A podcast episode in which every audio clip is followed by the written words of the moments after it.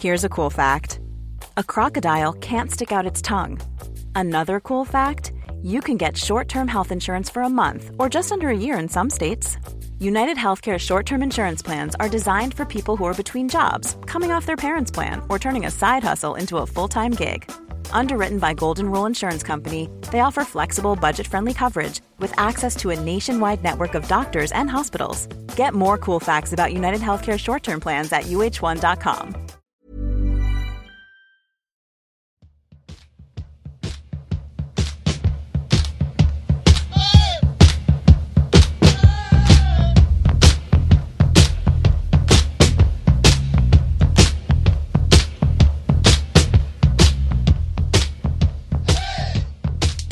Hallå där ute och välkommen tillbaka till Poddplats H, en hockey i, och sport i allmänhet och Löven i synnerhet. Och jag börjar med att ställa en fråga. Hur är läget med Jesper och Josef? Ja, jag tar väl först där då. Jo, det är bra. Det är väldigt bra. Lite påskledigt eller man ska säga nu då några extra dagar. Så att, nej, men det är bra. Det är vädret strålande och eh, det är väl kanske hockeyn som hade kunnat vara lite bättre. Men annars är det ingenting att klaga på. Det, det är bara bra, tack. Ja, jag säger väl ungefär samma sak. Eh, matchserien här, det är ju skit. Eh, känns ju just ikväll då, men vi är ju inte utslagen i alla fall. Men i övrigt ska man väl inte klaga, lite förkyld och sådär, men det får man väl bita ihop. Ja. Eh, så det är då ingen större. Själv då? Jo tack, det är väl bra. Hemkommen från påskledigt och så. Så att nu är vi tillbaks snart vardag igen och får dundra igång med det. Men först ska vi spela in det här avsnittet och jag tänkte ge er en liten hint om vad vi ska prata om idag. Vi ska prata om de senaste matcherna mot Modo. Vi ska snacka upp match 6 som ska spelas i Umeå idag när ni hör det här. Och vi ska även prata om Kalins utspel efter första matchen i Umeå. Vi ska prata lite domarnivå och sen i slutet så bjuder vi även på en, på en intervju med den gamla backlegenden Stefan Andersson.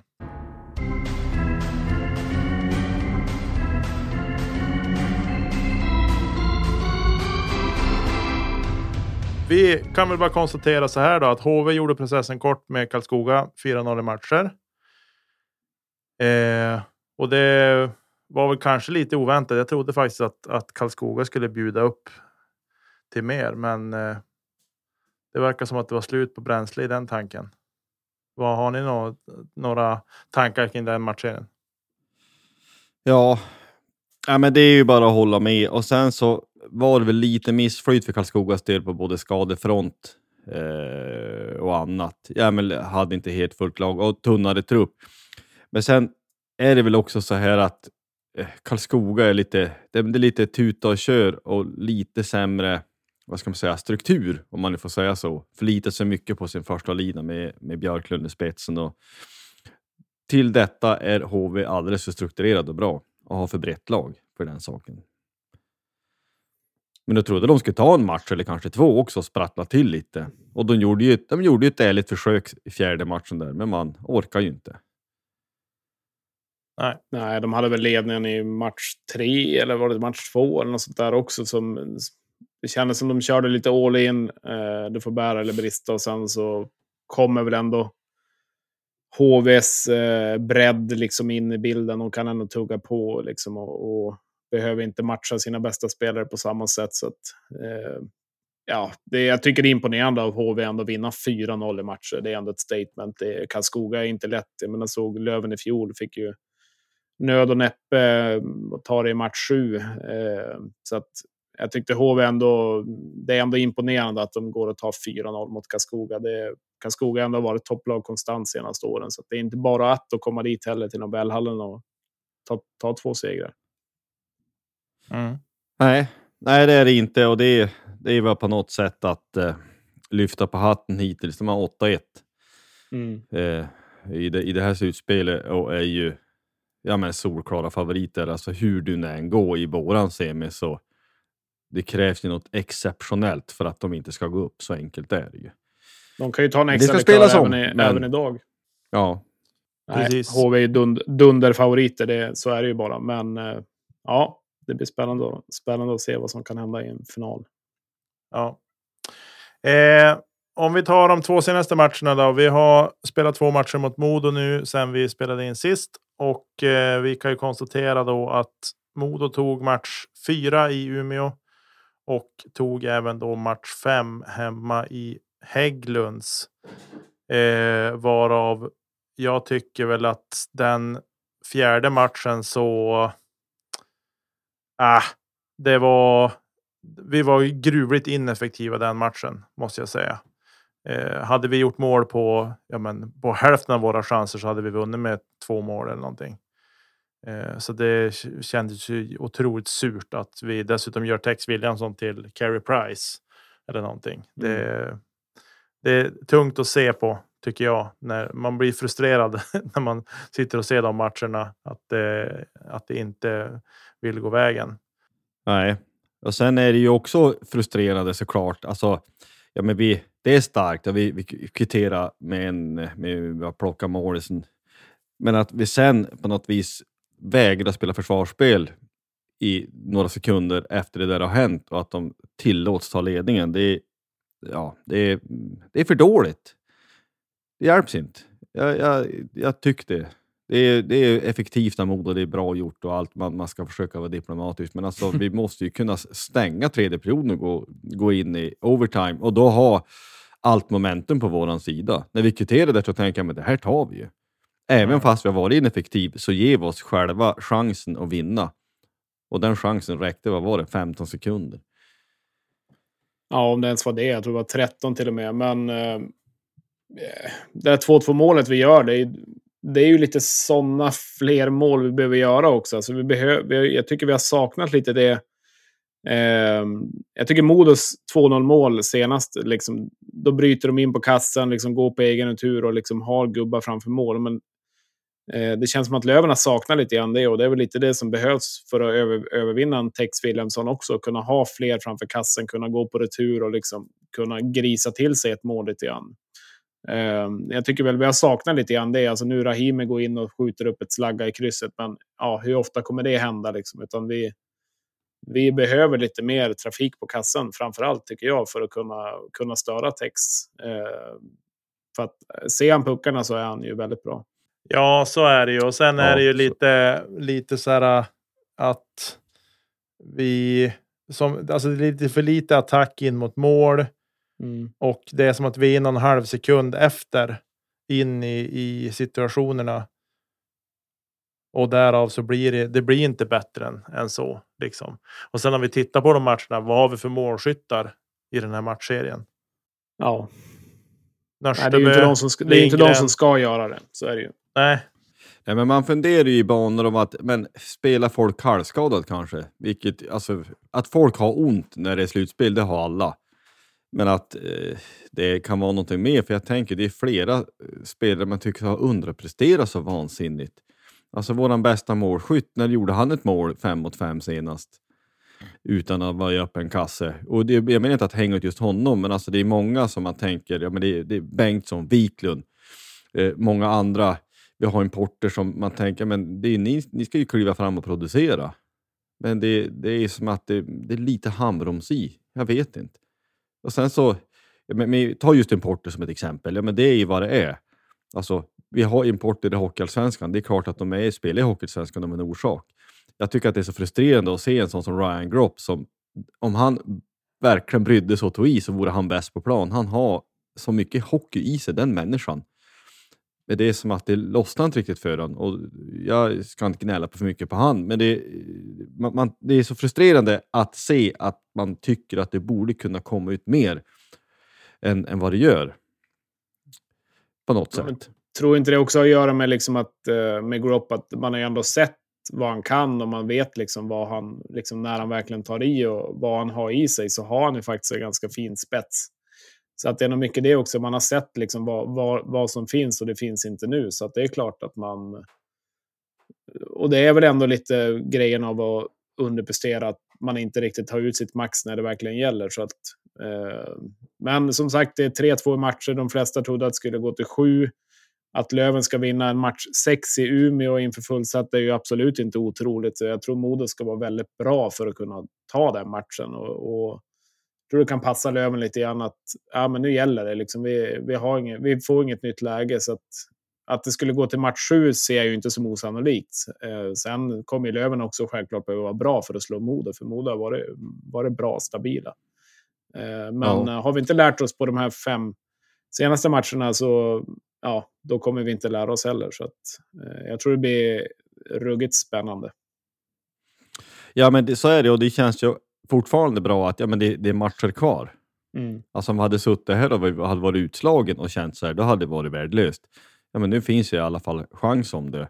Och så får man oroa sig för eh, sommarlov senare. Ja, absolut. Det kan ju vara rätt snart i och för sig, men eh, dock senare. Ja, Ja. nej. Vi får hoppas på det. Jag hoppas ju att vi ska kunna ta den här match 6 nu. Eh, och jag ser, jag, det kommer som förmodligen bli en tajt tillställning, men jag hoppas att det skulle vara så skönt om vi kunde vinna med ett par mål också. Typ 4-1 eller någonting. Alltså bara för att liksom få in lite go i gruppen. Liksom. Ja, men vi kan ju det här. Eh, det, det är liksom det man, man önskar, är att det ska bli någon tight övertidstillställning och så lyckas vi peta in en puck i femte eller sjätte perioden eller någonting. Och ska vi åka ner till Övik utslut, trött och så åker vi på däng där ändå. Eh, Ja, Jag skulle ju vara nöjd bara vi kunde ta ledningen en match. börja med att ta ledningen i den matchen, precis. Det är också en detalj. Vi har inte, vi har inte tagit ledningen en enda match mot Modo heller i den här matchserien. De har gjort alla första målen. Ja, och det är klart, det är jobbigt att jaga. Jag menar, vi låg under med 2-0 matchen innan. Vi kom tillbaka 2-2 när gjorde de 3-2 och låg under med 2-0 igen. Gjorde 2-1 och hade väl något läge för 2-2. Det är jobbigt att vara i underläge och det sätter ju en annan... Eh, du får ju spela på ett helt annat sätt än du, än du kanske vill också. Så att, eh, nej, men det håller ju inte att, att släppa in första målet eh, varje match. Då är det väldigt svårt att vinna hockeymatcher. Så att, eh, det är oerhört viktigt att, att ta ledningen. Absolut. Så är det. Och jag tror inte heller att... Eh, det är klart att vi har ju vänt matcher. Vi har ju vänt de matcherna vi har vunnit. Har vi ju vänt på dem. Eh, och då har, ju, då har ju Modo fått s- sättas under pressen så. Men det hade varit så otroligt gött om de fick prövas ordentligt. För de har hela tiden kunnat spela på någonting. Mm. Vi har inte haft någonting att spela med på det sättet som, som de har haft. Eh, så därför skulle det vara intressant om, om vi skulle få gå upp i en 2-0-ledning. Vad händer då? Hur mycket kommer Modo att öppna upp sig? För de kommer inte fortsätta ställa upp och spela lika defensivt och försöka stänga mittzon på det sätt som de har gjort nu de matcher de har ledat. Nej, Nej men det, så är det ju. Och också skulle ju vara, att, ja, men om eh, Tex kunde ja, men släppa någon billig. Alltså att, eh, det behöver inte vara någon supertavla, men alltså man, man gör något mål som, ja, som känns lite enklare. För det är som att vi får slita så ont för varenda mål vi gör, typ. Nej, jag håller med. Det känns som att vi får, vi får jobba så fruktansvärt hårt för att, för att få in en balja medan de behöver rulla runt lite grann i zon och så hittar de någon gubbe som är ledig eller någon retur som de får slå in i tomt mål. Ja, det, det är väl ganska, ganska typiskt att man känner så. Men samtidigt så tycker jag inte riktigt att vi ger oss själv chansen heller till de riktigt heta lägena. Så att, eh, lite lite skylla, skylla sig själv lite grann också. Vi kommer inte in i de där riktigt heta lägena. Eh, visst, Peron hade någon, eller något, någon friläge, Peron fick en straff och så vidare. Men det känns som att vi har inte riktigt de här två mot ettorna, de här ja, riktigt fina lägena. Så att, eh, jag hoppas att Stråle och gänget har klurat rejält inför, inför dagens match. Så att vi, vi får se ett litet annat desperat Löven som kan hitta lite fina ingångar. Mm. Ja, och så måste ju, ja men, eh, special teams, specialty teams, alltså mm, vi måste ju steppa upp i powerplay. Ja. Eh, eh, det, är, det är bara så. Jag fattar inte varför han har bytt plats på. Han har flyttat på Peron. Sära på Liss och Peron. Inte för att säga att Fitzgerald är en så dålig, så dålig eh, skytt så. Men det var en detalj jag såg senast att, att Peron är inte tillsammans med Liss längre utan Liss har klivit in i Ottossons lina. Eh, vilket jag ställer mig lite frågande till men, men eh, ja, en detalj i Ja, det stora hela. precis. Precis. Ehm, nej, men det är ju publikfester och det är ju roligt när det är fullsatta läktare på det sättet, eller hyfsat i alla fall. Eller man säger så här, det är fullsatt i Umeå. Och eh, de har lite svårare att sälja ut arenan i Övik helt uppenbart. Men jag tycker vi ska ta och lyssna på ett klipp från podden Sanna och Svensson eh, som vi kan ta och klippa in här. Men du, eh, jag fick en, återigen en fråga från Bosse Persson här. Vad är det eh, bäst stämning nu när du har varit på de här matchserierna? Är det bäst stämning i Övik eller i Umeå? Det är bäst stämning i Umeå och det tycker jag, för Björklöven tycker jag har lätt en av de mäktigaste kortsidorna i Sverige. Eh, och den är mycket mer kompakt. Eh, jag vet inte, man kan ju påverkas för man sitter ganska nära isen i Umeå. Det är tajtare. Det är precis som man påverkas ganska hårt av att man sitter långt fram i Örebro. Ja, vad säger ni? Det behöver inte vara någon större diskussion. Hockeyoraklet som har sett mer hockey än de flesta andra eh, har nu liksom konstaterat varsle är bäst drag. Var god skölj, nästa. Det var ju som att sparka in en öppen dörr det där. Jag har ju varit på plats ja. Eh, två, två matcher i Övik och, och alla i Umeå. Så det, det blir ju lite speciellt i, i Umeå Arena, eller Ladan, eller Vimpos, eller vad man vill kalla det. Så det är klart, det blir lite speciellt med, med liksom den ståplatsen som täcker liksom hela kortsidan. Och det blir ju en helt annan akustik och helt annat tryck.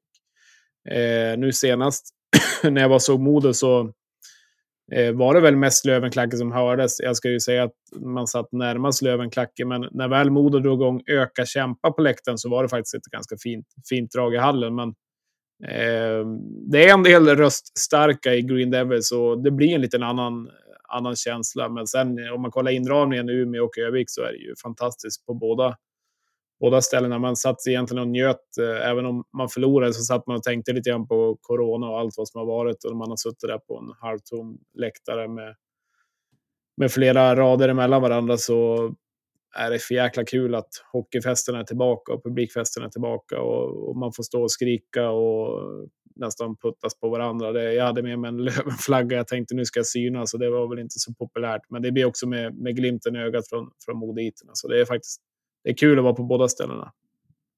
Passar de brände dem bara? Att de brände ja. flaggan för dem? ja, jag höll, jag höll hårt i den. ja, precis. Nej, men vad tror ni? Eh, vi går vidare.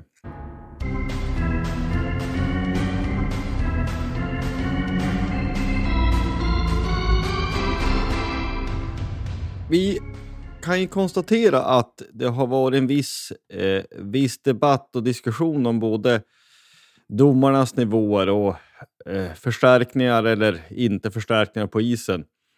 Och jag tänkte, det, det här skulle, vi, skulle man ju såklart kunna grotta ner så länge som helst, och det behöver vi inte göra. Men eh, jag tycker att det finns tendenser, och då pratar vi inte bara den här matchserien, utan det är ju tendenser i hockeyn i stort. Att vi går emot att ja, det finns förstärkningar, man, man filmar eller att man försöker få fördelar och faktiskt då försvåra för domare eh, i och med att eh, ja, men spelet i powerplay och boxplay är så otroligt viktigt och när det är så få matcher som en sju matchers serie.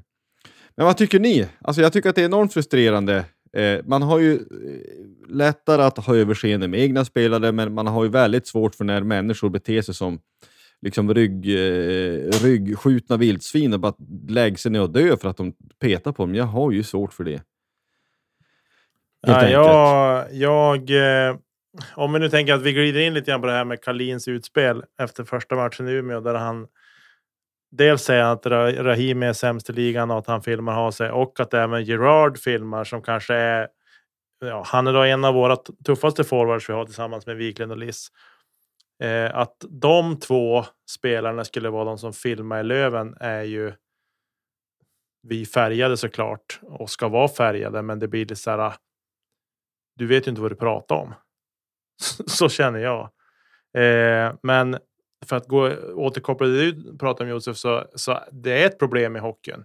Att stora, tuffa, starka spelare. Vi har sett det i SHL också under slutspelet, liksom hur de lägger sig för skitgrejer. Eh, och det är bedrövligt och det, vi kommer att få leva med det så länge det inte beivras med avstängningar och annat. Tror jag. Ja, Ja, men det är ju det som är den stora poängen, att detta är ju en domarfråga. Det finns vissa delar i vad du såklart accepterar för kultur i en förening och allt det där och vad liksom gruppen själv accepterar. Men så länge man tycks tjäna på det, och det är ju liksom inom fotbollen eller vilken sport som helst där det är kroppskontakt, lagidrotter, att om man tjänar du på det och du har mer plus än minus så kommer det att fortsätta. Och det är ju det, ett stort problem som jag ser det i den svenska hockeyn. Alltså tar man eh, tar man i, i våran serie till exempel så har jag noterat att ja, vi har Hiljanen Wessner som döm för oss. Jag noterar i matchen där Endre kom in och där Slin avgjorde i slutet. Där så tar Wessner en utvisning för oss, eller på oss, och Hiljanen tar sex stycken. Alltså tvådomarsystemet blir ju då att den som blåser mer, det är ju han som dömer. I mångt och mycket. Alltså Westner har man ju så sett att han blåser inte särskilt mycket och det är väl inte så konstigt. Han var ju en sån spelare som helst såg att man blåste två gånger. En gång när man blåste igång matchen och en gång när man blåste av den. Eh, men det blir lite frustrerande då på något sätt att när det är konstiga utvisningar, när man inte tar för filmning eller vad det nu än är, ja men då, då tittar man ju gärna på det fallet det större namnet som jag uppfattat Westman är som, är, som den gamla spelare. Det är, jag tycker att det är enormt frustrerande och det här säger inte att vi är mer förfördelade än vad Modo är. Utan det är på något sätt att det förstör för hockeyn i stort. Och jag skulle ju gärna se att man skulle kunna vara lite tuffare och ha mera, eh, säg, eh, eh, på något sätt bötfällning i efterhand. Har väl blivit mera filmning eller embellishment. Men jag tycker att man ska ha ännu mer. Alltså det här är ju en, liksom en kulturfråga som dömningen och hockeyn själv måste lösa. Ja, ja. Visst, visst är det så. Och det jag tycker är, liksom, det jag tycker är intressant är ju om vi tar liksom så här. ja, men om vi tar en. För att jämföra. Om vi tar en filmning som renderar i en utvisning. Eh, alltså att han filmar och hans motståndare blir utvisad. Som är Nörsteby ett exempel på Agard. Om vi tar den som alla har i närminnet. Eh, där eh, Agard helt plötsligt får helium i grillorna och kan inte åka skridskor längre utan han kastar upp benen i luften och lägger sig. Eh, om man tar den kontra en tackling, en charging till exempel, eller en hakning eller vad som helst, spelförstörande moment och det andra laget får en fördel av det. Så tycker jag att det blir fel. Om vi tar en, en, en match där det blir en, eh, en femma. Fem plus game till exempel. Och sen renderade det sen i efterhand i eh, en avstängning för en armbågstackling i huvudet eller whatever. Eh, så då blir det, det straffet blir starkare, men, men utfallet på plan har blivit detsamma. Jag, det, såhär, varför ska man inte kunna beivra filmningar på samma sätt? Ja, jag tycker definitivt att det är någonting som man borde kunna göra. Vi sa i något tidigare avsnitt att jag minns när Gat åkte på en filmning för, när det nu var, men alltså det är alldeles för lite filmningsutvisningar. Eller jag tycker också att man borde kunna ha så pass bollkänsla att, ja men låt säga att, ta situationen med Nörsteby. Okej, okay, han kanske tar han lite grann. Det kanske är lite holding, hakning, vad man nu tar. Ja, men ta en, två minuter hakning Nörsteby, ta två minuter diving, kvitta de två, fortsätt spela fem mot fem. Alltså att eh, Eh, Eh, det ska inte vara sånt utfall att du förstärks så fruktansvärt mycket att du, du tjänar så mycket på det. Men det här är ju som sagt, som jag, som jag då ser det, ett problem med ja, men på något vis dömningen i stort. Det låter superpretentiöst, men jag tycker nästan det. Jag, jag har funderat mycket på ja, men hur, hur rekryteras svenska domare egentligen? Alltså hur, vem är det som, som dömer? Och ser man på det, det man kan uppfatta både var kanske ett klent ledarskap från Svenska Hockeyförbundet och eh, eh, ja, men jag läste någon, eh, den här domarchefen som eh, Björn Wettergren som Hockeyallsvenskan har eh, i en artikel från, bara ett exempel från i oktober 2020, där han eh, menar att ja, men vi har eh, identifierat två problemområden som behövde åtgärdas snarast. Det var för många slashing och det var problem med olämpligt uppträdande. Jaha, du kanske skulle kunna fundera på, det är inget problem att det finns dåliga domare ibland. Eller att det är inkonsekvent dömning. Det finns ingen självkritik. Utan det är att eh, man kanske skulle ställa sig frågan ibland, varför står det ett helt lag och skriker ett bås? Jag menar inte att det är ett rätt beteende igen, men man kanske skulle ha lite sund självkritik och fundera på varför blir folk arga titt som tätt? Och jag skulle gissa att fler, eh, ja, det eh, finns vissa domare som blir utsatta för mer kritik än andra. Jag menar, så pass mycket hockey har vi sett att när vi har tittat, gått in på Svea Hockey och sett vem som ska döma, då kan det ibland vara att jaha, det är han som dömer. Ja, men då vet man att det kommer bli något knas. Eller så är det ibland är det någon annan domare som dömer, då vet jag ja, men han brukar vara rätt bra. Eh, och så ska det inte behöva vara. Jag jämförde med till exempel, om ni tar, det var Djurgården mötte IFK Norrköping i fotbollsallsvenskan häromdagen. Djurgården vann matchen, ska man ha klart för sig. Notera det. Men efteråt så går Djurgårdens tränare Kim Bergstrand ut och är väldigt kritisk och säger att det är det sämsta jag upplevt. Och det må vara dramatiskt, men vi vet ju, hade han varit en hockeytränare, likt Johan Hedberg som var mycket mer mild i kritiken. Hedberg, han fick en böter på 10 000. Alltså det är Mm. helt orimligt att, att spelare och ledare inte ska få kritisera när det faktiskt kanske ibland finns en anledning att kritisera. Då Ja. tycker hockeyn lösningen är att vi ska bötfälla de som har mage att kritisera. Inte kunna se att det kanske faktiskt ligger någonting i kritiken. Alltså det är fel väg att gå, vill jag hävda. Eh, eh, som det är nu så är ju, får man ju snarare känslan att ja, men vi har inga problem. Det är som Bagdad Bob som står liksom att ja, men det är helt lugnt. Alla domare är jättebra. All dömning är aldrig något fel på. Och den som vågar säga något annat, han ska hamna i eh, Abu Ghraib-fängelse. Ja. ja, men det är lite märkligt där. Jag tycker, framförallt att när Johan Hedberg fick den här böten också så läste jag liksom intervjun som han hade lämnat efter det där. Och, och där det kryper fram att det, allting han hade sagt, det var liksom nedskrivet till punkt och pricka. Hur så, men alla svordomar som hade kommit från det andra hållet och sådana saker liksom. Eh, det var inte skrivet ner på samma sätt. Alltså förstår du? De har lämnat två. Det finns två olika versioner av vad eh, domaren i det här fallet har framfört.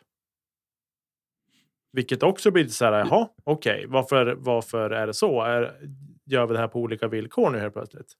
Och bara för liksom, tydlighetens skull, det är ju inte så att vi inte fattar att det en arbetsmiljöfråga också. Att, jag menar, att vara domare är utsatt och det kan hävas ur en massa skit av spelare och ledare som är oacceptabelt. Det är inte det vi säger. Men det måste finnas ett givande och ett tagande, det är det som är poängen.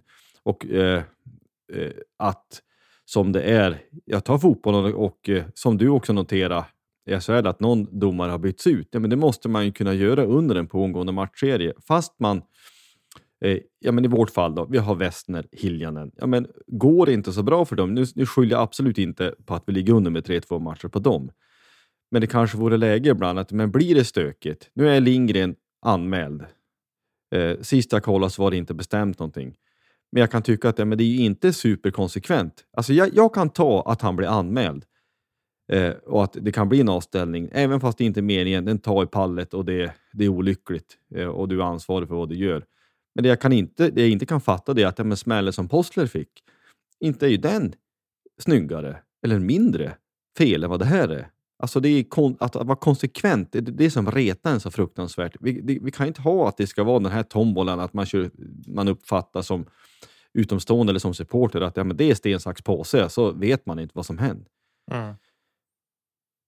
Det är det som frustrerar en. Nej, och det är ju ingenting som, som hittas på här, att det är liksom en det är någon sorts lottohjul som snurras igång när det, när det liksom går grejer till situationsrum och annat. Utan det läser man ju liksom bland hur många supporterskaror som helst från olika klubbar att jaha, nu är lotterinämnden igång igen. Så, där, så det är Ja. ju liksom inget hittepå det här, utan det är ju en, en känsla som finns över hela landet hos väldigt många klubbar.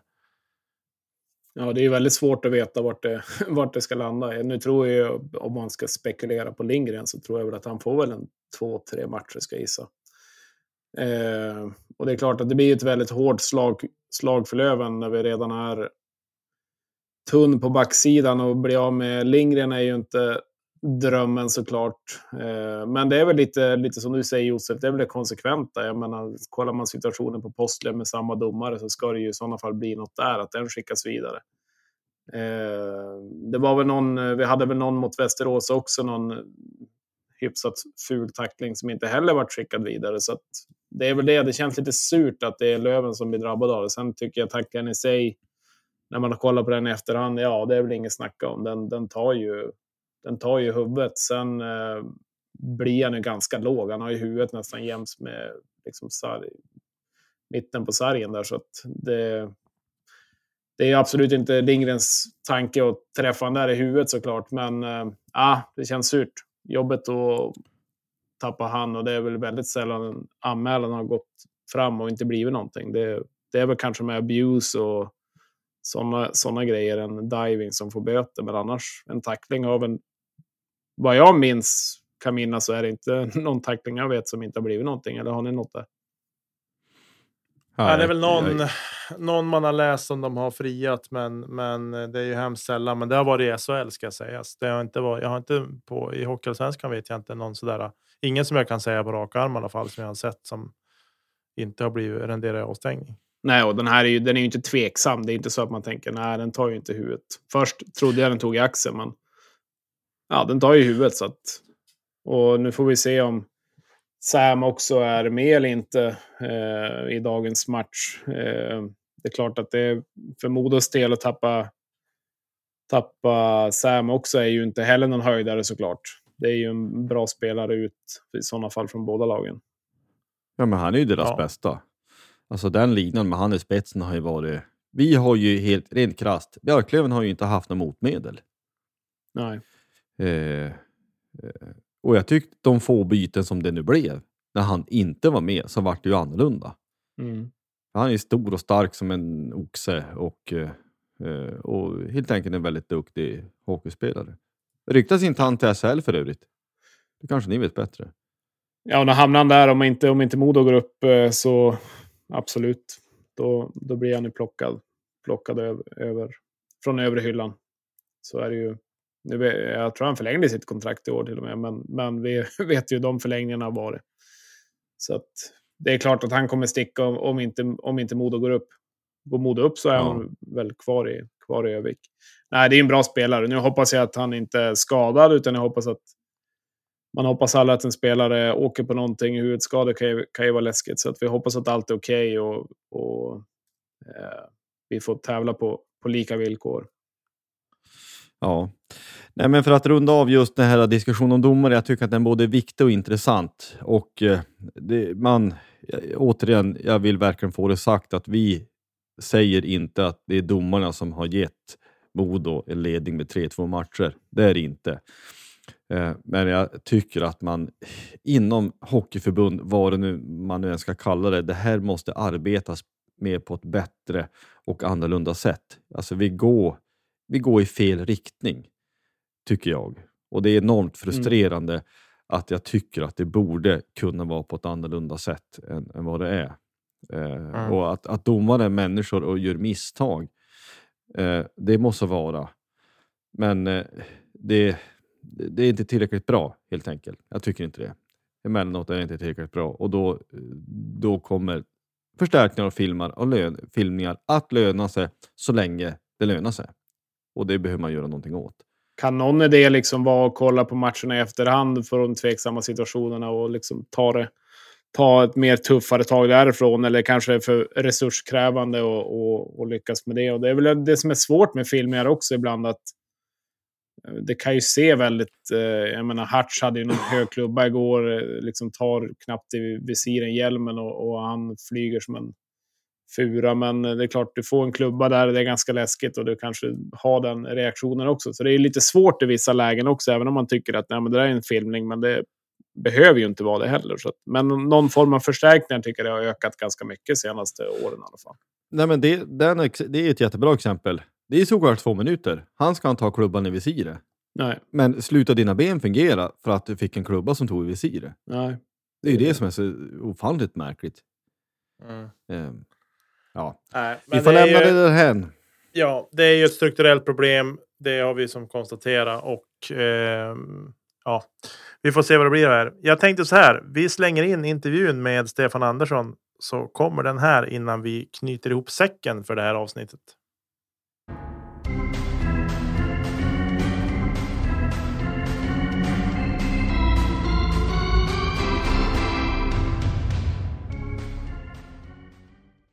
Senare Tjenare Stefan! Välkommen till poddplats H, en podd om Löven i synnerhet och övrig hockey och sport i allmänhet. Ehm, för oss och för alla som lyssnar så är det ju för evigt en hjälte i Löven och varit med och tagit upp Löven då från division 1 efter en lång vandring där i tre säsonger. Du valde ändå att ta ett steg ner från Hockeyallsvenskan för att ta steget till Löven. Ehm, för det är vi väldigt tacksamma självklart och du är fortfarande väldigt saknad på backplats där med ditt fina skott. Eh, totalt blev det upp till sex säsonger i Löven, 267 grundseriematcher och 27 kvalseriematcher i klubben. Eh, fråga där egentligen, eh, hur ser det tillbaka på den tiden?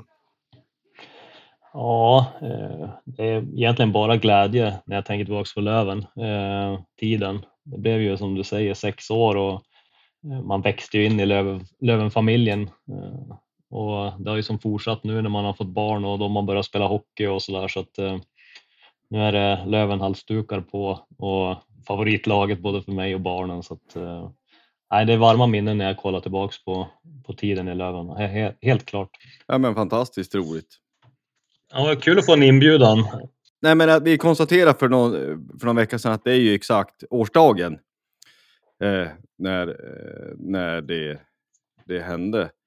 Förresten, kan man, hur kom det sig att du hamnade i Löven överhuvudtaget? Ja, jag hade ju... Jag valde ju efter att ha varit i Sundsvall, om vi ska börja där. Jag var tror jag, tre säsonger i Sundsvall i, i allsvenskan och spelade. Sen kände jag väl att jag ville bryta av och testa något nytt. Så då åkte jag till en klubb utanför Oslo eh, i Norge och spelade ett år, Frisk Asker. Hade en jäkligt rolig, roligt år där faktiskt. Det var kul att testa något nytt och personligen gick det jättebra tyckte jag där i Norge. Jag fick spela mycket offensivt och sådär vi hade ett, eh, ett roligt gäng. Eh, efter det så blev det ett kontrakt med Västerås i Jag bara bryter det med Frisk-Asker. Det var din poäng bästa säsong såg jag också. Ja, precis. Jag tror jag fick vinna poängligan där bland backarna. Mm. Och, ja, men det var jätteroligt. Vi hade framförallt en, en riktigt bra första lina med några importer och no, några duktiga norska spelare också. Så, ja, jätteroligt år, mycket offensiv hockey och sådär. Jag trivdes skitbra där. Eh, men målet var väl att komma tillbaks kanske till, till Sverige och en bra liga och bra kontrakt så att säga. Så att, Såg du det som ett steg ner lite grann och gå till Norge liksom för att få en push så? Eller hur, hur tänkte du med det bytet? Det var väl...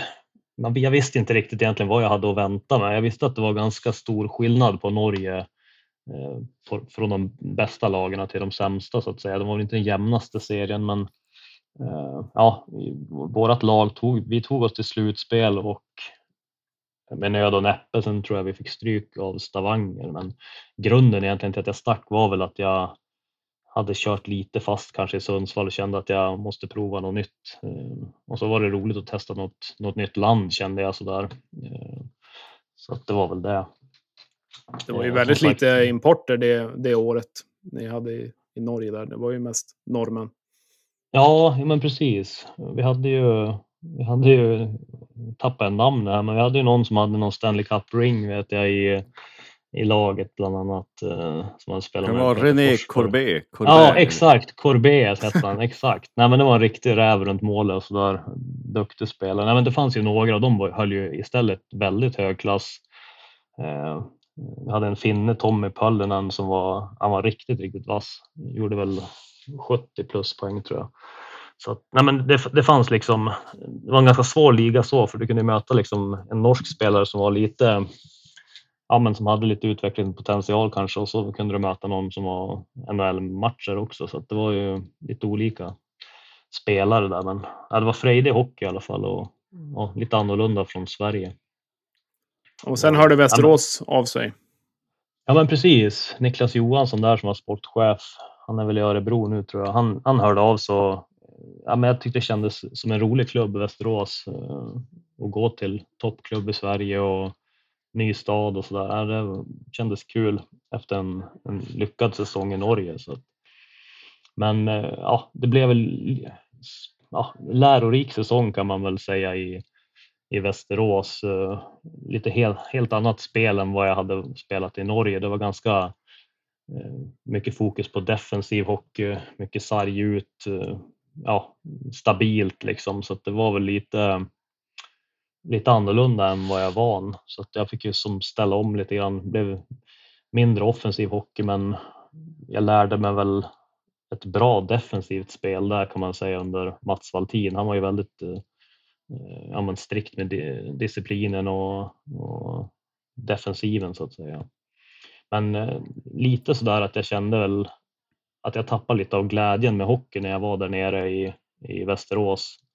Helst mot eh, ja, slutet av säsongen kände jag att nah, vet tusan om jag ska vara kvar här nere eller om jag ska försöka hitta något nytt. Eh, och det var väl då tankarna började växa lite sådär att jag ville som hitta glädjen igen som jag egentligen hade känt i Norge. Och Ja, nej men sen den, den svartgula färgkombinationen, den är inte hälsosam. Det är gammal kunskap, det vet alla. Exakt.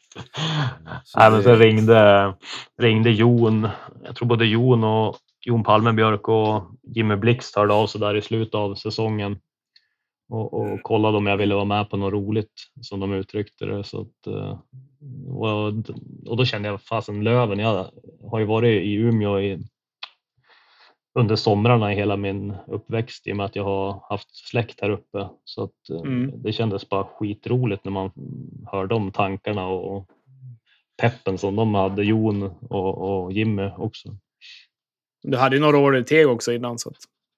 Ja men precis, när jag utbildade mig så spelade jag ju där och vi var ju uppe i allsvenskan en, en sväng också. Så att, eh, ja, det, var, det var en rolig tid också eh, som jag redan hade spelat i Umeå. Då fick man ju möta Björklöven istället. Ja, då hade vi Red Roses på ståplats där. Just. Exakt, exakt. Jag vet inte vem som vann den matchen på läktaren. Men... Nej, men det var ändå, det var ändå lite lustigt. ja, det var ju lite drag kring hockeyn då minns jag faktiskt mellan Teg och, och Löven också. Så det var Hade kul. ni inte ledning någon match med typ 2-0 eller liknande? Jag vet inte. Jo, jag, jag, tror att vi gjorde någon hyfsad match, men vi fick väl aldrig vinna tror jag under den säsongen. Men vi höll ju oss kvar första året vet jag innan, innan ekonomin gick lite sämre andra året. Ja, spelar man ju med Bergmark och de här Johan Bergmark. Och ja, duktiga lirare. Precis. Ja. Men eh, vad hade du för relation till Jon och Men när du kom in så i... innan?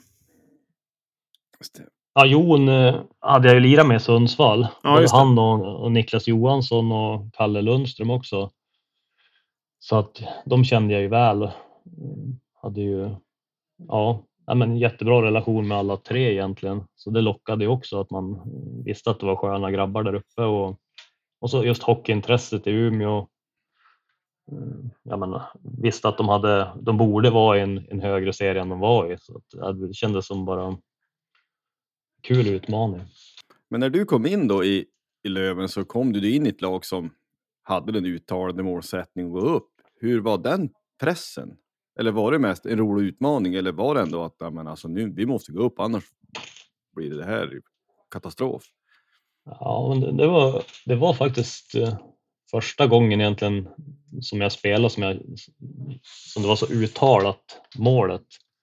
Det var liksom eh, bara det som gällde. Så det var ju lite speciellt. Det var ju, och så visste man att det gällde ju i de sista veckorna under säsongen kan man säga. Det gällde att vara bäst då. Även om det inte alltid var en transportsträcka så minns jag att eh, ja, men hela hösten så ja, efter träningarna i veckorna då kunde vi vara ute i skogen efteråt och springa 200 med, med fystränaren Fredrik Hög. Ehm, och det var ju slitigt liksom men ändå häftigt på något sätt för jag tror inte något annat lag gjorde det så mycket som vi gjorde utan det var ju liksom målet låg längre fram än, än matchen till helgen. Liksom. Eh, så det var en häftig resa att veta att man ja, helt uttalat, allt annat än att gå upp var liksom inte, inte, inte liksom godkänt i princip. Nej. för att det är ju en fråga som jag också då får eh, i min skalle. Man tänker att ja, men du kom in och ni gick upp den säsongen när du kom.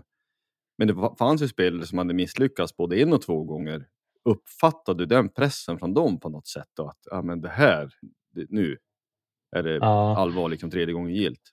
Nej, alltså det kände jag inte utan mer bara att alla hade som knyt i näven. Och den, det året är väl det som jag ser tillbaka som ja, men med, med kanske störst glädje för att det var så otroligt många som men dels var Umeå bördiga och så sen var det så många som hade ett enormt hjärta för laget. Det var ja, otroligt häftigt alltså eh, att få vara med om. För det var ju liksom, Ja. ja, men, ja, man kan ju nämna många men liksom Jens Ledin och Välital och ja, men Lundberg och, och Boström såklart. Så, alltså det är sådana Lövenhjärtan liksom som, eh, som spelar så det var liksom ingen, ingenting att misslyckas nästan någonting utan det var bara så här revansch och, och fokusera på att i år ska vi göra det. Ja, var liksom Hellström och Sundström. Ja. ja, de kom ju in också. Där kan man ju också snacka om Löven hjärta i och med att de, man kan väl säga att de gjorde lite avsteg från sin, sina karriärer för att, Mm. för att göra det här. Liksom. Så det är väl definitionen av det. För jag tänker också från, från läktarhåll. Så ja, men det fanns ju på ett sätt inget roligt med division 1. Men ändå så fanns det på något konstigt bakvänt sätt att ja, men det var någon match mot Boden i november och det är 1600 som är på plats. Men det roliga var att alla 1600 brydde sig. Alltså det fanns ingen som inte liksom verkligen älskade och brydde sig om Löven som var där. Så det fanns ju Nej. liksom ett... eh, Det är ju det som är så märkligt. Man har ju fått vänner för livet faktiskt som man lärde känna på en läktare. Därför att man råkar Ja. stå på samma ställen och det är tillräckligt glest för att man ska se alla. Typ. Jo. ja, det, det, ja. Nej, men det var en speciell säsong, absolut.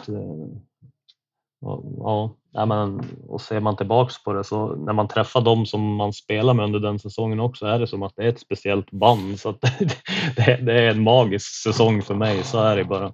Jag tror fler, fler än, än mig. Nu, hur, hur var det när du skrev på för Löven där när du kom ner på ettan? Hade du, hade du ett år i ettan då eller hade du förlängt eh, sen innan? Eller hur såg det ut? Med... Jag kommer inte riktigt ihåg om jag skrev ett plus ett eller om jag hade Ja. ett år, men jag vet att eh, ja, lite osäker, för jag jobbade ju också eh, palla, palla, parallellt med, med hockeyn, så att jag, Mm. ja, det var inte helt enkelt alltid att få ledigt så att säga. Då. Nej. Så att, eh, Men var det liksom mer eller mindre självklart att fortsätta direkt där efter säsongen? Eller hur, hur kände du liksom när, du, när ni hade tagit, tagit steget där? Jo, men det, det var ingen tvekan. Då ville jag direkt eh, haka på det. Det var, ja, det var inga svåra kontraktsförhandlingar tror jag där mellan mig och, och Jimmy utan han ville ha kvar mig väldigt gärna och jag sa direkt att jag ville vara kvar så att det, det var ingen tvekan. Jag, jag trivdes otroligt bra i, i gruppen också. Som sagt, det är ju ja, det var ett otroligt lag vi hade fått ihop där. Det var dåligt för löneförhandlingen då? Ja, precis. Jag vet inte hur mycket jag lyckades mörka att jag, att jag ville vara kvar. Hur lätt eller svårt är det att kombinera en civil karriär med att spela i Hockeyallsvenskan? Eh, ja, det är väl egentligen det är svårt kan man säga. Jag gjorde väl några försök att, att jobba samtidigt och sådär men det, det, är ju lite, lite lurigt om man vill satsa men det går ju men man får ju göra lite uppoffringar kanske eh, på annat då men eh, jag hade en väldigt fin arbetsgivare under de åren när jag kunde, kunde jag vara som ledig eh, ja, men från början på, på deltid men sen också på heltid under några år också så det var väldigt generöst. Och så kunde jag jobba då vår och sommar och vara med så mycket jag kunde på, på träningen då i övrigt. Vad gör du förresten? Eller alltså ditt yrke för de som inte vet det? Ja, men jag, jag jobbar som polis och utbildade mig i Umeå. Eh, Jag tror att det var klar. Jag gick 03 till 05 i Umeå och det var då jag lirade i Teg då. Mm. medan jag utbildade mig. Och så sen eh, var jag väl polis till 2015 då jag eh, ja, var lite i val och kval. Fick inget mer ledigt och tänkte om jag skulle Ja, eller det var väl egentligen inget alternativ. Jag ville ju spela vidare några år till efter det så då, då sa jag upp mig faktiskt och så satsade jag på hockeyn då i Björklöven till, på heltid. Så det var väl lite som att leva ut sin dröm också och kunna få göra det. Jo, det kommer jag ihåg där att, du, att det var mycket skriveri om det, hur du, hur du skulle göra lite grann. Eh, för sen du rullade ju på några säsonger till i, i Löven innan du valde att lägga skridskorna på hyllan. Eh, hur var det, det beslutet liksom att, att, att lägga av där 17-18 efter den säsongen? Ja, men det kändes ganska eh, naturligt ändå, måste jag säga. Man, man blir ju som slutet på karriären så blir man ju ändå mer, eh, vad ska man säga, lite nykter i tänker att man ska lägga av så att säga. Och jag fick ju eh, tre barn på kort tid där också. Tre barn på 14 månader tror jag, så att det var mycket barn där vid 14 eller 13, 14 så att det har som inte varit något problem att hålla sig sysselsatt. Eh. Ja, vid sidan av. påverkar man väl själv till vissa delar också. Men, ja. det var du som Men, sa eh, det. ja. Nej, men om, man på, om man säger så här då, tyckte att, ja, men, känn, när du tittar tillbaks på din hockeykarriär, känns det som att ja, men jag, jag fick ut det jag ville, så att säga? Ja, nu valde jag ju att jobba och ha liksom en, ett yrke vid sidan av och, och det är väl kanske det man kan känna om man hade, hade valt att bara spela hockey. Eh, Så kanske man hade haft lite bättre förutsättningar stundtals men jag kan inte säga att jag ångrar någonting för att jag, jag har alltid trivs bra med mitt jobb också så att eh, jag tycker att det har gått eh, helt okej att kombinera så att eh, ja, det är alltid sådär att man kan fundera kring eh, olika scenarion så där, men eh, äh, jag, är, jag är nöjd måste jag säga ändå. Jag tycker jag har fått ut det, det som jag kunnat.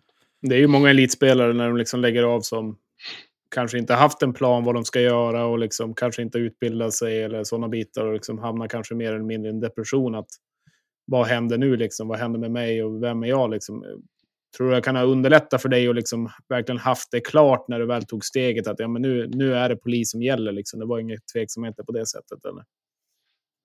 Ja, men det tror jag faktiskt. Och det där tomrummet tror jag alla känner mer eller mindre som blir. För det är ändå en livsstil som man, man ska bryta av. Och nu låter jag väl som jag är gammal men det kan man väl peppa de yngre spelarna också. Oavsett hur talangfull och bra man är så, så finns det faktiskt tid, tycker jag, att eh, ja, men läsa något på sidan eller, eller göra någonting eh, medan du spelar. Jag tror att eh, det handlar nog bara om lite prioriteringar så, så kan man ändå ha en liten grund efter som man har byggt upp tror jag.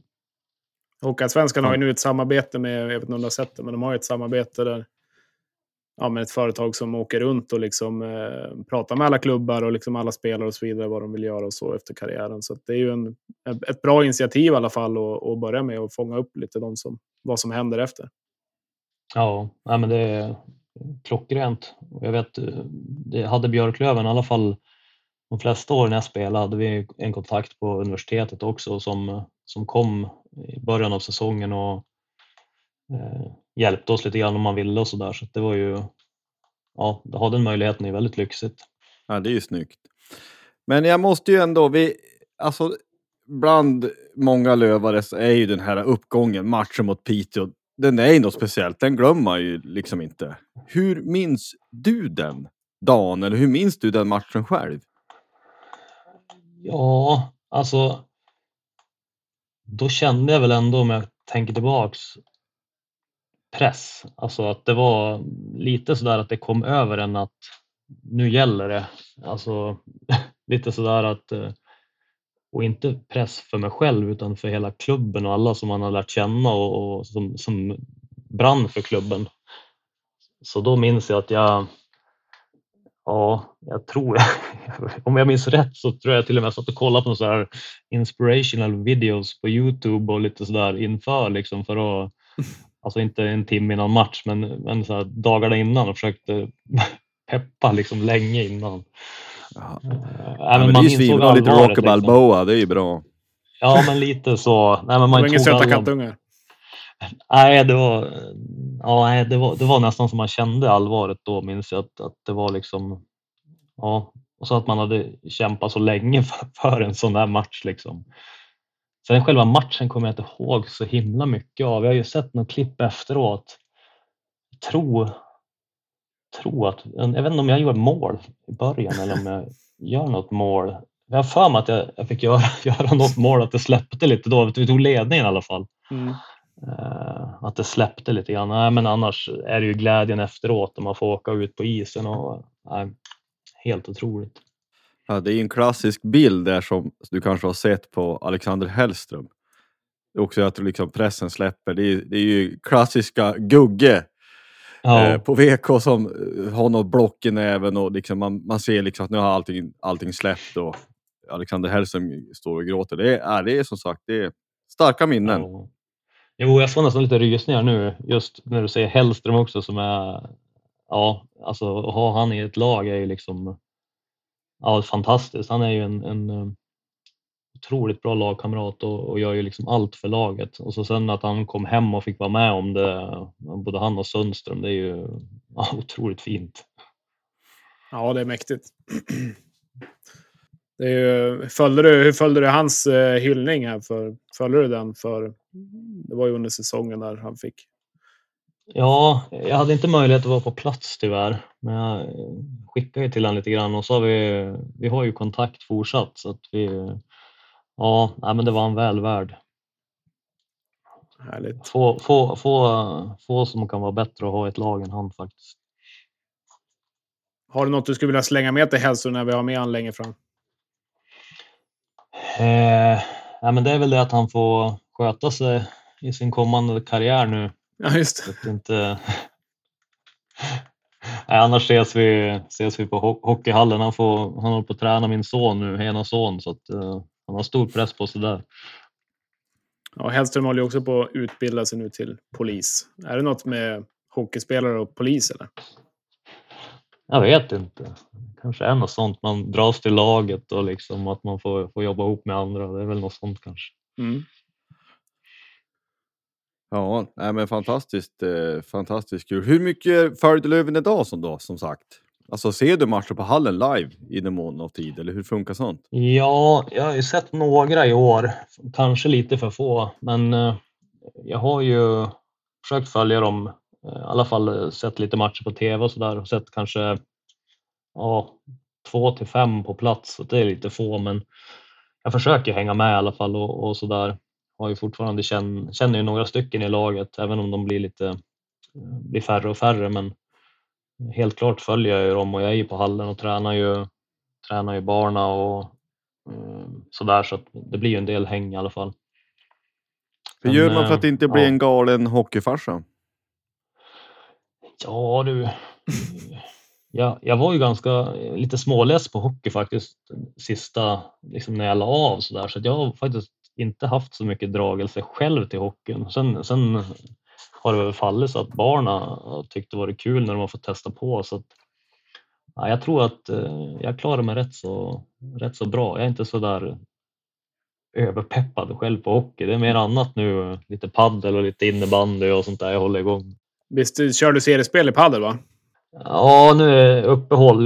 Det var ju Andreas Ollikainen och, och Olof Moore som jag lirade med, men de har ju svikit med båda två här. Så det, det, är det kanske, kanske ett samband där, jag vet inte. Men, Ja, nej, är- inget, inget, inget seriespel just nu. Du har inte fått något utlägg varför? Nej, nej Ollikainen han flyttade från stan så jag Ja. det inte var något, var med mig. Ja. Olof och, både Olof och jag hade väl kanske lite för mycket i, livet i övrigt för att få ihop det. Ja, just det. Eh, men om man kollar nu då, nutid. Eh, Modo, Löven semifinal. 3-2 i matcher till Modo då efter Modo vann senast här med, med 2-1.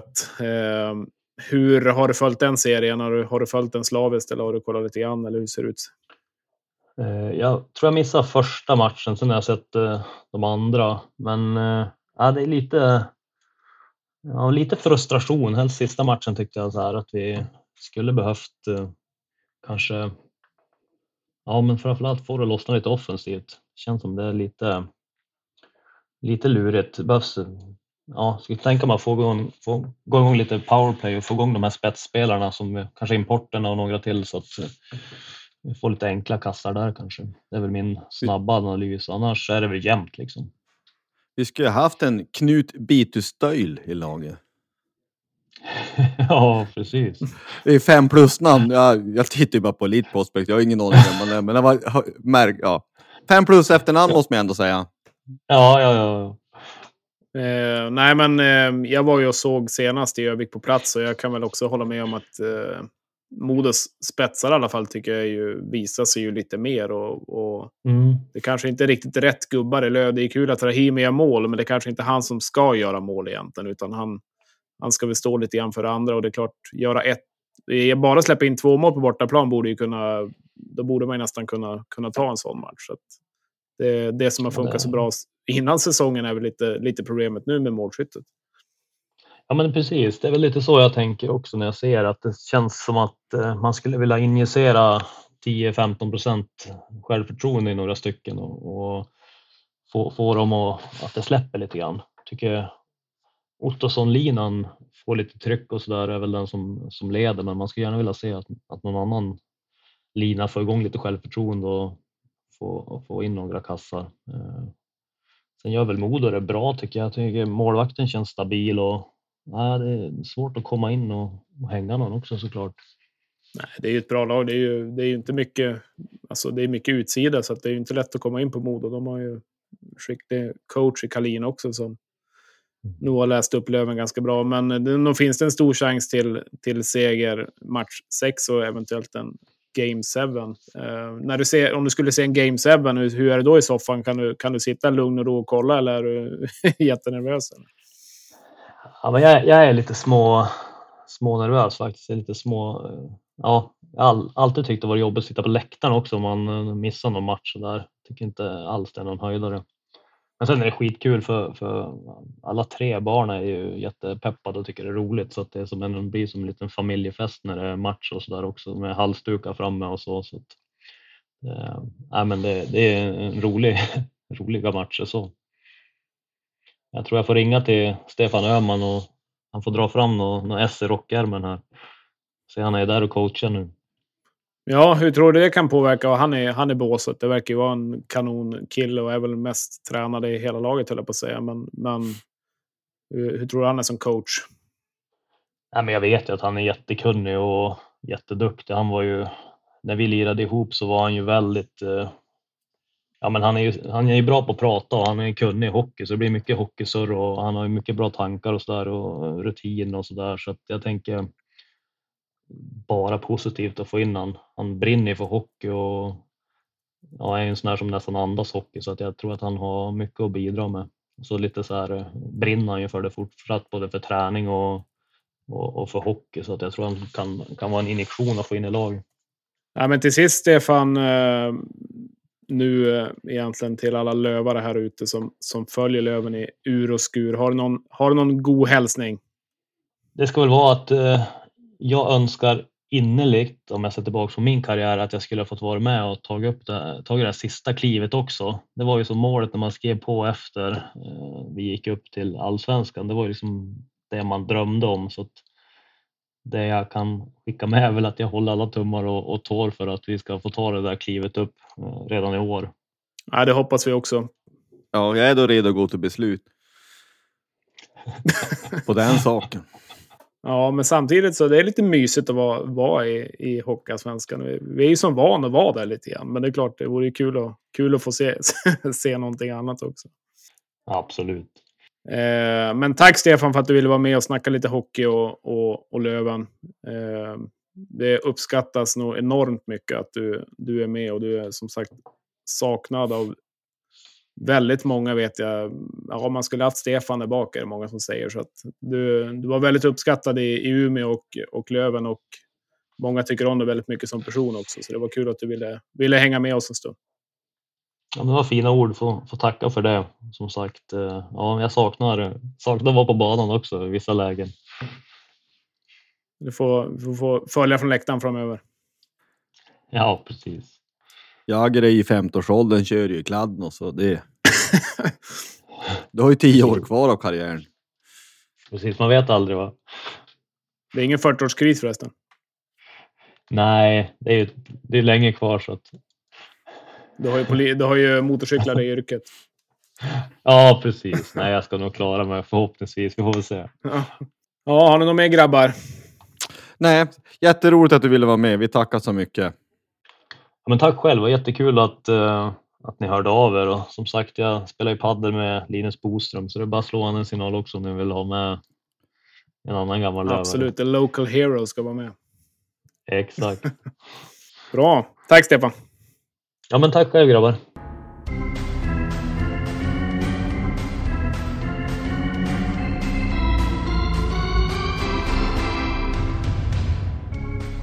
En gammal hjälte. Helt klart. Det är, det är bara så. Och matchen mot Piteå, det är, det är vissa så här matcher som man minns. Eh, de som var med Södertälje 98 är en sån match. Timrå 2000 är en sån match. Vi som är så otroligt gammal, SM-guld är en sån match. Piteå är definitivt en sån match också. Så är det bara. Nej, men en trevlig, trevlig gubbe. Stefan är riktigt trevlig. En härlig, härlig person och eh, helt klart en Löven-legend. Så roligt att han ville, ville ställa upp och, och vara med. Och, ja, den matchen, jag var väl inne på det tidigare, men jag har väl inte så mycket minnen av själva matchen egentligen, utan jag har mest minnet av festen efter och, och när man satt där liksom med, med Stefan och ja, bara mådde gott egentligen i något hörn vid någon vid garderoben eller vart det var liksom och pratade med han i 5-10 minuter. Att han tog sig tiden liksom för alla kändes det som och eh, genuint trevlig människa så att eh, svårt att inte tycka om. Kul att han ville, ville vara med. Verkligen.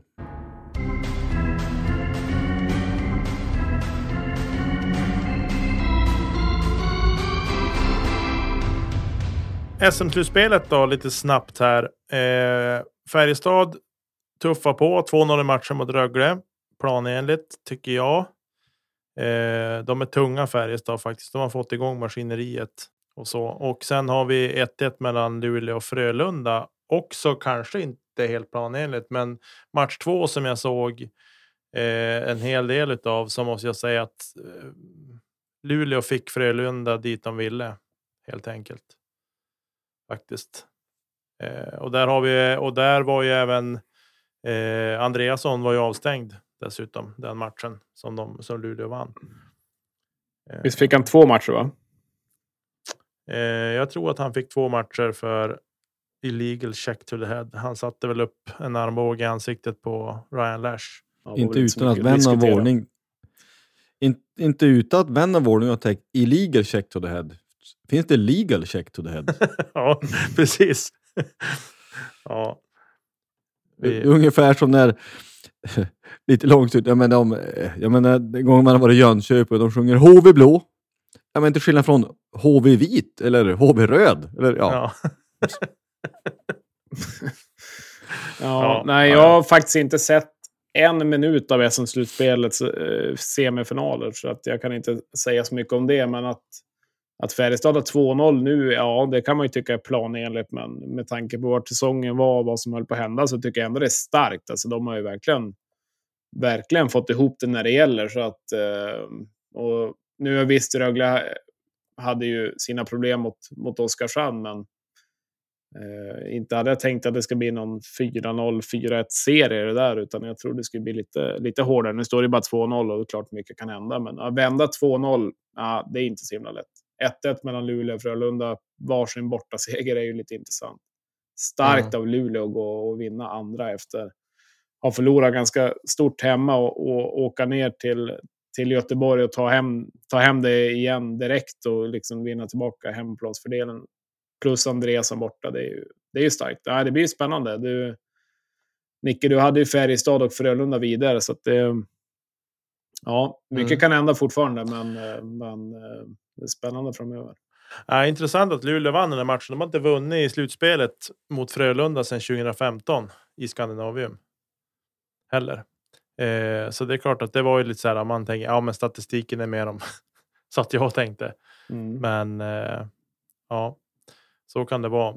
Kvalet till Hockeyallsvenskan. Hudiksvall dundrar på där. ja, de är obesegrade, eller var vunna alla matcher. Eh, två i övertid då, men 16 poäng av 18 möjliga. Mm. De har ett ruggigt, en ruggigt bra defensiv, eh, ska sägas. Jag kunde inte låta bli att kolla upp. De har ju en målvakt som är utlånad ifrån eh, Almtuna är det väl, Oliver Håkansson, Mm. som har varit väldigt bra. Han är född 02. Han har eh, på nio matcher under det här playoffet och uh, kvalserien 96 procent. Mm. Det är ju under en eh, goal against average. Riktigt, riktigt bra. Mm. Eh, så att det, det krävs väl någonting nu, något exceptionellt för att de inte ska gå upp. Och det vore väl jätteroligt om, eh, Mm. om man fick ett sånt lag. Helt är det klart. borta matchavstånd till Hudiksvall från Umeå? Ja, ja. Att Det är på alltså? 30, 37 mil eller något. Allt under 60 mil är ju nära. Ja, speciellt när dieseln kostar 25 kronor diesel. så är det helt lugnt. Ja, Ja. Nej, det, det är väl ett annat, ett annat problem. Nej, men Hudiksvall hade ju varit... Det hade väl varit, varit kul faktiskt. Och få upp dem. Nu hoppas jag ju absolut inte vi behöver möta dem nästa, nästa år, utan att vi får möta några andra lag. Men ifall det nu blir så att vi får åka dit så är väl det en ganska trevlig bortaresa. Hudiksvall är en ganska trevlig, trevlig fin liten stad också. Så att, och ligger ju såklart lämpligt att kunna bara köra efter, efter E4 hela vägen egentligen. Så att, eh, känns ju fräscht med dem. För, för egen del så ser jag gärna inte att det blir några mer Smålandslag eller sådär, utan det behövs lite fler, fler i norr. Det är Mm. ju 35 mil mellan Umeå och Hudiksvall, så det är ju, det är ju kört på en pisskvart. Ja, I, bäst, I bästa fall. Ja. Ja, Ja, det blir, Ja, man har ju varit på några bortaresor. Det brukar ju vara en 17 pisspauser mellan Umeå och Övik ungefär, så det kan ju ta tid också. Ja, Alltså, eh, jag har Det är liksom 43. en bra bedrift någonstans tycker jag. 17 stycken. Det är, det är liksom, vi snittar 8 kilometer. Eller Det hinner, det hinner, gå, hinner gå några liter öl även på den lilla resan. Ja. Ja, 43 mil, Kristinehamn. Hudiksvall. Ja, det är Det är möts på, möts på mitten nästan. Där då. Ja, det är ju halvlångt, men eh, med det sagt så lär vi väl... lär vi väl synas. Ja, det får vi se. beror på vilken dag det är, allting sånt. Eh, om man ids. Och, Ja. eh, Precis. Alla till Hudiksvall, om det nu blir så. ja, det får man säga.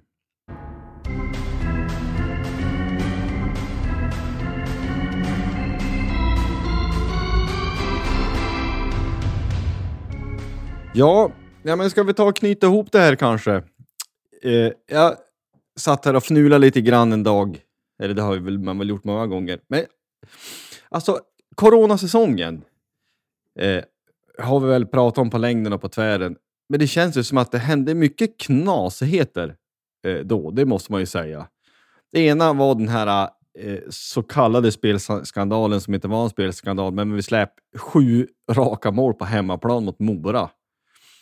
Eh, och sen så var det så fruktansvärt mycket snö så att eh, det knakade i takstolar i, i ishallen och jag såg någon bild där att eh, ja, men det var lite eh, det var hyfsat mycket snö, alltså det var mycket att skotta bort. Och nu när det inte I20 fanns kvar så man kan kommendera dit några malajer och rekryter så tog det väl sin tid innan man skottade bort det.